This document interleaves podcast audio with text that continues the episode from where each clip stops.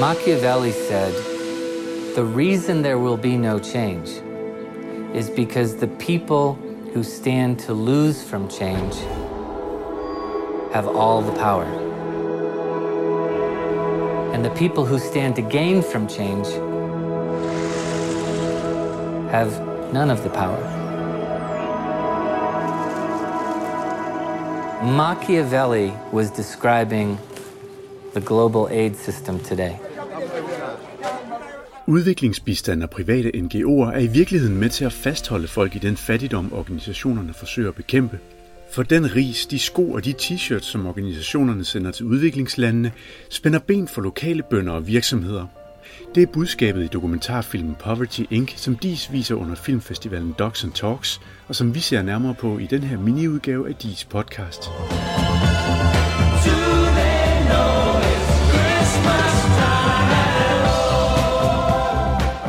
Poverty Inc. fortæller historien om en udviklingstanke, der er blevet til en udviklingsindustri, fortæller Adam Mofajerskov, der er Ph.D. på DIS. Poverty Inc. handler basalt set om, at den branche, som er sat i verden for at gøre en masse godt, den branche, som giver udviklingsbistand, som inkluderer NGO'er og også regeringer rundt omkring i verden, den i virkeligheden over tid nu har udviklet sig til et punkt, hvor den gør mere skidt, end den gør godt. They give us food. They bring us shoes. They dig us wells. They encourage others to give.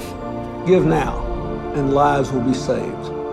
Thank you. We're going to end extreme poverty. We're going to make poverty history. That's what's fallen to us to do. The problem is, it does not work. Jamen, det er, jo, det er jo enormt interessant, og det den her film er så god til, at den er ikke bange for at tage fat på nogle af de store spørgsmål. At angribe en hel industri for at på en eller anden måde i virkeligheden kun se sin egen rolle som at reproducere sig selv. Altså den her industri, som i virkeligheden burde sørge for at gøre verden til et bedre sted for de fattigste, den mest af alt tænker på sig selv og sørger for at kigge på, hvordan lønningerne, hvordan deres egne jobs kan fastholdes, øh, snarere end ligesom at se på, hvad er det rent faktisk de fattigste efterspørger, og hvad er det, de kunne have gavn af. Et af eksemplerne er jordskælvet i Haiti i 2010. Her fløj NGO'er så meget ris ind i landet, at lokale risbønder ikke længere kunne afsætte deres ris.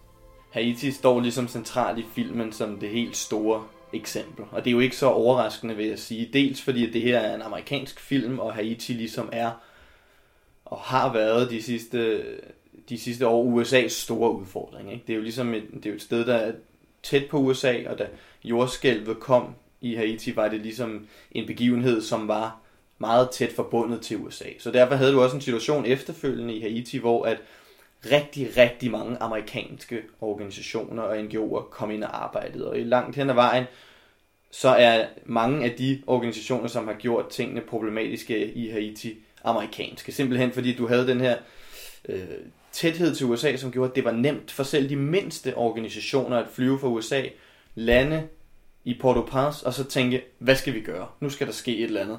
Og så havde du simpelthen det her fuldstændig vanvittige, fragmenterede billede af en indsats, som var umulig at koordinere og kontrollere, fordi du havde, ja, jeg ved ikke hvor mange tusind NGO'er til stede på samme tid.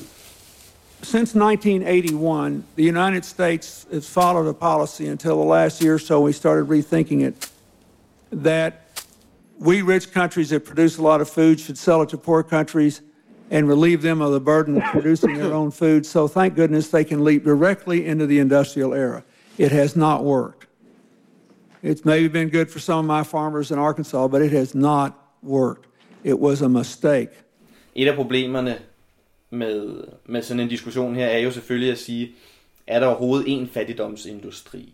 Kan vi sige, at det her bare er en gruppe aktører, som kan skæres over en kamp? Eller er der i virkeligheden måske snarere tale om et sådan bredere felt, hvor at mange hundrede, hvis ikke tusindvis af aktører arbejder og ofte og alt for ofte måske hver for sig, men med nogle meget forskellige måder at arbejde på, med nogle meget forskellige måder at tænke på, som gør, at det i virkeligheden måske ikke er helt fair at skære alle de her over en kamp. Look, I'm glad people want to help. But we don't need one more celebrity doing one more pop song or one more campaign. But what we need is to no longer be excluded. If you really want to help poverty, poverty industry as we know it has to go. Jeg tror langt hen ad vejen, det spektrum af forskellige holdninger og perspektiver, som den her film sætter op, hvor i nogen er at arbejde meget med entreprenører og små lokale virksomheder, og i den anden ende af spektret er det at tro på, at de her statslige interventioner, når man for eksempel vælger at støtte Mozambiks, hvad kan man sige, statslige budget med x antal milliarder, ikke? det vil sige noget, der går direkte til staten, det spektrum fra den ene til den anden ende, er et, der også i lige så høj grad findes i forskningen. Altså hvor at nogen tror på, at de her bitte små frimarkedsmekanismer er dem, der ligesom skal aktiveres, hvor andre vil sige, de er også vigtige, men vi skal huske, at der også er nogle statslige interventioner. Så jeg tror, det her med at være pro eller against aid, det er også meget polemisk, og det er jo noget af det, filmen også gør interessant, det er, at den sætter nogle af de her ting i sådan absolutter. Ikke? Den siger, er du imod, eller er du med det her system? Og der tror jeg, at mange af dem, inklusive mig selv, som mener, at udviklingsbistanden er helt essentiel, også har en kritisk distance, der hedder, at vi ved godt, at tingene ikke har fungeret, og tingene ikke fungerer for nuværende optimalt, men vi har en tro på, at der er nogle kerneelementer i den her tankegang, og i, den her, i de handlinger, der ligesom ligger i udviklingsbistanden, som er positive, og som kan skabe noget positivt, på trods af, at der selvfølgelig også er nogle elementer, som ikke er gode. The international media keeps telling Africans and the locals that, oh, Africa is poor, Africa is poor, Africa is poor. Africa has always been a, a reservoir for resources for the rest of the world. The countries they're calling poor are oil rich, diamond rich, timber rich, and land rich, and gold rich. And they're in good locations for tourism. The people here are not stupid. They're just disconnected from global trade. That's all.